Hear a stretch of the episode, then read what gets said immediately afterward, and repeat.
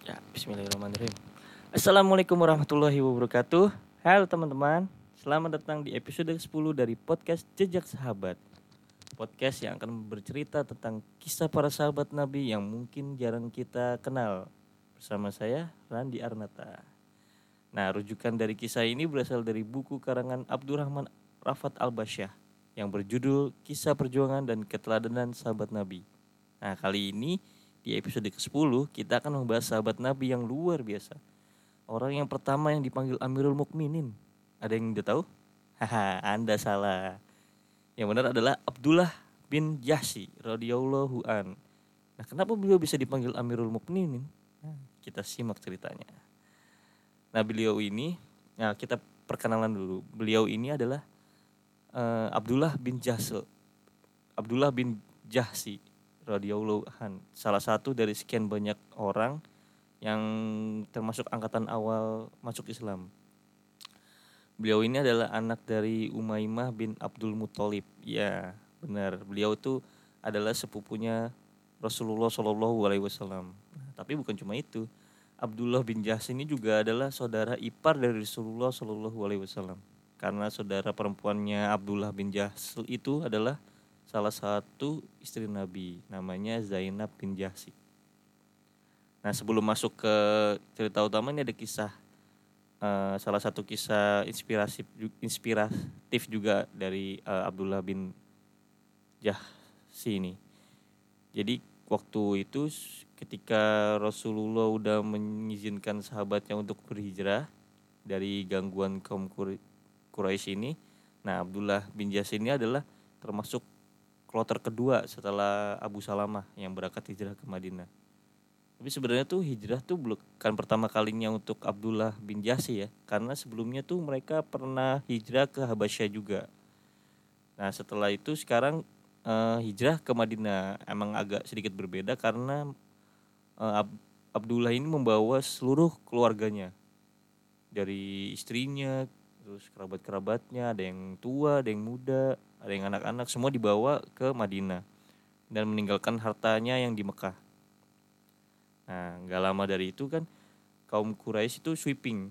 Jadi dia menyelusuri kaum Quraisy itu menyelusuri kota Mekah gitu mencari eh, kaum muslimin yang masih tinggal atau yang sudah pergi meninggalkan Mekah gitu. Mereka sweeping. Nah, ada beberapa kelompok. Nah, salah satu kelompoknya tuh ada tokoh yang paling jahat nih. Ya, dari kaum Quraisy itu Abu Jahal bersama temannya itu eh, Utbah, Utbah bin Robi'ah. Nah, mereka berdua ini eh, kelompoknya itu eh, ketemu dengan kampungnya si Abdullah, Abdullah bin Jahsi ini. Melihat kampungnya udah kosong gitu, eh, si Utbah tuh ngomong, "Oh, ini kampungnya udah kosong ya, kampungnya Abdullah bin Jahsi, tapi seakan-akan tuh kampungnya ini eh, menangisi mereka gitu." Terus Abu Jahal tuh denger ngomong si Abdul eh Abu Jahal mendengarkan si Utbah ngomong gitu eh, kemudian bilang emang siapa mereka sampai kampung ini eh, menangisi mereka? Nah, kemudian Ab- Abu Jahal turun dari kudanya masuk ke dalam rumah yang paling megah yang paling besar. Nah itu ternyata rumahnya si Abdullah bin Jahsi ini Eh, di dalam rumah itu Abu Jahal tuh me- kayak kayak nganggap rumah sendiri gitu. Barang-barangnya dipakai eh, dipakai beliau eh, di- dipakai Abu Abu Jahal gitu. Dipakai di- dianggap kayak punya sendirilah gitu. Nah setelah beberapa hari peristiwa itu tuh eh, kedengaran sampai telinganya si Abdullah gitu. Eh, kesel agak kesel karena barang-barangnya dipakai kan. Ih, bayangin aja orang kita biasanya kalau ngekos misalnya gitu barang kita dipakai terus kagak ya udah dipakai aja gitu nggak minta izin kan kesel juga kan. Apalagi ini yang make mu- musuhnya mereka gitu. Nah Abdullah ini kesel gitu terus dia eh, lapor ke Rasulullah Shallallahu Alaihi Wasallam. Eh, Rasulullah tuh eh, menenangkan Abdullah dengan bilang kalau eh, emang nggak rela kalau nanti Allah akan menggantikan rumahmu eh, eh menggantikan rumahmu itu menjadi rumah yang di surga gitu katanya Rasulullah SAW. Mendengarkan hal itu eh, Ab- Abdullah tuh tenang gitu ya mendingan punya rumah di surga kan dibanding eh, nggak rela rumahnya dipakai Abu Jahal gitu. Nah itu eh, salah satu kisah darinya Abdullah bin Jasi ini karena memang Abdullah itu hampir belum merasakan nikmatnya berhijrah gitu. Jadi ngeliat hartanya digituin tuh agak merasa sedih gitu agak merasa marah gitu. Karena juga dia belum merasakan nikmatnya berhijrah. Kalau dibandingkan dengan siksaan yang dia terima dari kaum Quraisy sebelum hijrah ya. Nah sampai Allah pun juga menurunkan cobaan yang luar biasa untuk waktu itu awal-awal hijrah ke Madinah. Nah gini kisahnya nih. Jadi waktu itu Rasulullah Shallallahu Alaihi Wasallam memerintahkan delapan orang sahabat untuk menunaikan tugas militer pertama umat Muslim. Termasuk di antara itu dari delapan itu termasuknya itu adalah Abdullah bin Jasih dan Saad bin Abi Waqqas. Dan Rasulullah memberikan panji pertama ini ke Abdullah bin Jahsi. Walaupun ada pendapat yang bilang kalau panji pertama ini adalah eh penjabar pen, yang mengangkat panji pertama Rasul itu Hamzah bin Abdul Muthalib, pamannya Rasul. Nah, sebelum perjalanan Rasulullah tuh memberikan surat kepada Abdullah dan memerintahkannya untuk membukanya setelah dua hari perjalanan. Nah, kemudian berangkat tuh Abdullah ke uh, kota eh pokoknya suruh jalan gitu sama Rasulullah sampai kota apa gitu setelah dua perja, dua hari perjalanan Abdullah bin Jas itu membuka surat dari Rasul nah di dalam surat itu tuh ternyata Rasul memerintahkan Abdullah untuk stay di Nak Naklah. Naklah itu ada di tengah-tengah antara Mekah dan Taif ya. Di kota Mekah dan Taif di tengah-tengah ada Naklah. Nah itu uh, Rasulullah menyuruh Abdullah untuk stay di situ sambil mengawasi pergerakan dari kaum Quraisy. Karena kan orang Quraisy itu kan kebanyakan uh, mata pencariannya pedagang gitu. Jadi keliling kota ke kota gitu menjajahi dagangannya. Jadi Rasulullah tuh meminta pasukannya Abdullah itu untuk mengawasi kaum Quraisy yang di, dari uh, apa mengawasi kaum Quraisy dari Naklah itu Nah setelah beberapa hari itu stay di Nakla, pasukan Abdullah tuh menemukan sebuah kafilah kaum Quraisy gitu. Kafilah tuh kayak kelompok dagang gitu. Nah yang dikawal oleh Amr bin al -Hab. Amr bin Hal Hadarmi, aduh susah banget sebut. Al Hakam bin Kaisan, Usman bin Abdullah dan sama saudaranya Al Bugiro. Nah mereka mereka tuh membawa dagangan tuh kayak kurma kulit terus uh, kismis ya pokoknya barang-barang dagangan yang lainnya nah waktu itu tuh uh, hari terakhir bulan haram itu bulan haram itu bulan di mana biasanya orang-orang Arab tuh uh, haram untuk membunuh atau berperang gitu ya bulan-bulan di bulan Zulqa'dah di bulan Julhijjah di bulan Muharram sama di bulan Rojab. Nah, tapi tuh mereka tuh uh, pasukan Abdullah tuh melihat peluang gitu untuk membunuh dan merampas barang dagangannya si kafilah kaum Quraisy ini gitu. Jadi pasukan Abdullah tuh meeting, meeting gitu. Ini gimana nih uh, kafilah dagang mau diapain nih? Kalau kita bunuh, kita tidak menghormati bulan haram gitu. Nanti akan mengundang cibiran gitu ke dari orang-orang Arab gitu. Tapi kalau tidak dibunuh nanti masuk ke wilayah yang haram juga. Kalau nggak dibunuh sekarang tuh nanti uh, kafilah ini masuk ke wilayah uh, kota yang haram juga untuk membunuh gitu. Nah, mumpung nggak ada kesempatan nih gitu. Uh, kayak uh, biasanya tuh kita dulu kita tuh disiksa gitu. Ini ada kesempatan untuk membunuh dan merampas harta mereka gitu akhirnya setelah meeting itu mereka sepakat tuh untuk membunuh kafilah dagang tersebut nah dalam penyegerapan itu pasukan Abdullah berhasil membunuh Amr bin Al-Hadimi itu dan menawan dua orang lainnya. Sedangkan sisanya tuh uh, berhasil lolos. Dua orang ini nggak disebutin namanya ya. Kayaknya bukan termasuk empat orang yang disebutin di awal tadi. Nah setelah itu pasukan Abdullah itu membawa dua orang tawanan ini sama harta rampasan perangnya. Ke hadapan Rasulullah Shallallahu Alaihi Wasallam di Madinah. Nah, setelah menemui Rasulullah, ternyata Rasulullah marah dengan perbuatan pasukan Abdullah. Karena pasuk karena Rasulullah saat itu hanya memerintahkan pasukan Abdullah untuk mengawasi, bukan untuk membunuh orang-orang Quraisy. Kaget kaget Abdullah mendengarkan gitu terus saat itu tuh Abdullah dan teman-temannya tuh merasa telah melakukan kesalahan besar gitu.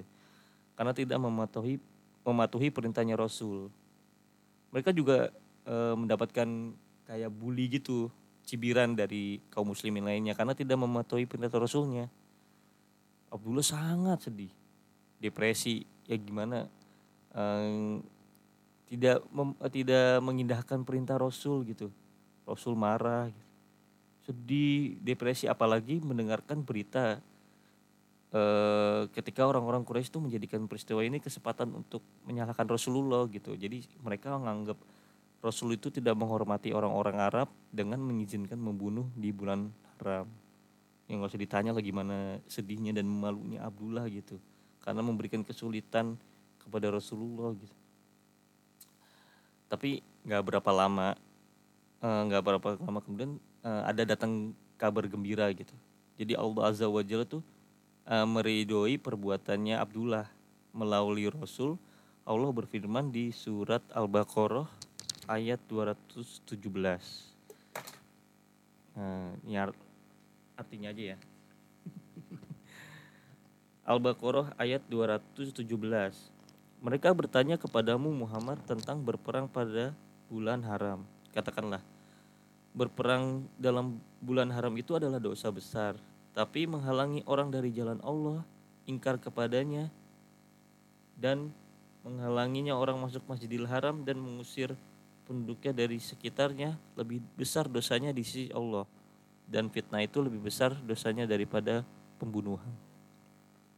Nah ini uh, ayat yang biasanya juga orang-orang mengatakan ini kalau fitnah itu lebih kejam daripada pembunuhan. Nah ini uh, ayat di, apa ngambilnya juga dari ayat ini. Nah, eh, dari ayat tersebut sebenarnya tuh ada beberapa pendapat bilang kalau ayat tersebut tidak mendengar me, tidak membenarkan perbuatannya Abdullah. Namun Allah tuh e, membandingkan perbuatan Abdullah dengan perbuatan Quraisy yang lebih jahat gitu. Kayak tadi menghalangi agama Allah, menyiksa kaum muslimin, terus mengusir mereka dari kampung halaman, jadi uh, sikap beliau uh, sikap sikap Rasul terhadap itu adalah uh, yang lebih tepat ya sikap Rasul yang lebih tepat dari cerita-cerita yang lain tuh uh, Rasulullah tuh membayar dia kepada keluarga korban gitu terus melepaskan dua tawanan yang lainnya dan mengembalikan harta rampasannya kepada Quraisy. Tidak mengambilnya sedikit pun. Nah yang unik terjadi dalam peristiwa ini tuh adalah banyak yang serba pertama gitu kayak seperti uh, harta rampasan pertama kaum muslimin terus orang musyrik pertama yang dibunuh ada di peristiwa ini juga. Nah dua tawanan pertama juga uh, di peristiwa ini juga nah paji pertama yang dikibarkan uh, saat ini juga yang panglimanya adalah Abdullah bin Jahal nah itu juga yang membuatnya uh, dia dijuluk apa dipanggil Amirul Mukminin yang pertama kalinya. Nah setelah itu uh, berturut-turut tuh ada perang uh, antara kaum muslimin dengan kaum Quraisy. Ada perang Badar yang waktu itu dimenangkan oleh kaum muslimin. Banyak yang tokoh-tokoh kaum Quraisy tuh meninggal dunia. Eh, ya meninggal dunia. Mau bilang mati nggak ya enak Banyak uh, tokoh-tokoh kaum Quraisy yang mati dan setelah perang Badar ada perang Uhud. Nah, ini ada cerita di uh, cerita Abdullah di perang Uhud. Jadi Abdullah bin Jahil itu meninggal tiga tahun setelah hijrah. Beliau tuh meninggal mati syahid ketika perang Uhud. Perang pertama kaum muslimin yang mengalami kekalahan ya banyak tokoh-tokoh besar Islam juga yang meninggal dunia waktu perang Uhud ini. Tapi yang membuat istimewa tuh ada adalah tuh beliau tuh mati syahid tuh karena doa beliau gitu. Jadi cerita gini jadi sebelum perang itu ini yang cerita saat bin uh, Abi Waqqas. Jadi waktu sebelum perang saat bin Abi Waqqas tuh ketemu sama Abdullah uh, mereka tuh uh, ber, mereka berdua tuh berdoa Nah, saat Abi Waqqas saat bin Abi Waqqas ini berdoa supaya mereka eh supaya dia ketemu orang yang uh, supaya mereka eh supaya dia ketemu dengan lawan yang tangguh dan menang gitu. Tapi Abdullah tuh sebaliknya, Abdullah tuh berdoa supaya bertemu dengan lawan yang tangguh dan mati di tangan orang itu sebagai syahid. Tapi dan Allah mengabulkan doanya Abdullah dengan memuliakannya mati syahid. Ya, semoga Allah meridhoi Abdullah bin Jahil ya, dan para sahabat yang gugur di perang Uhud dan memberikan cahaya di dalam kubur mereka. Ya, itulah sekian dari cerita sahabat hari ini Abdullah bin Jahil ya.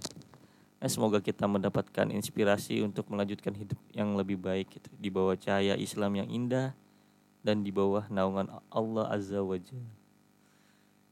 Semoga Allah merahmati kita semua ya dan semoga kita selalu diberikan kesehatan di tengah pandemi ini ya. Ya, jangan lupa kalau di podcast mah nggak bisa like like subscribe gitu kayak di YouTube jadi komen aja kalau ada saran dikritik supaya podcast ini juga uh, jadi bermanfaat uh, untuk kita semua gitu. Ya udah sekian dulu dari saya. Wassalamualaikum warahmatullahi wabarakatuh. Dah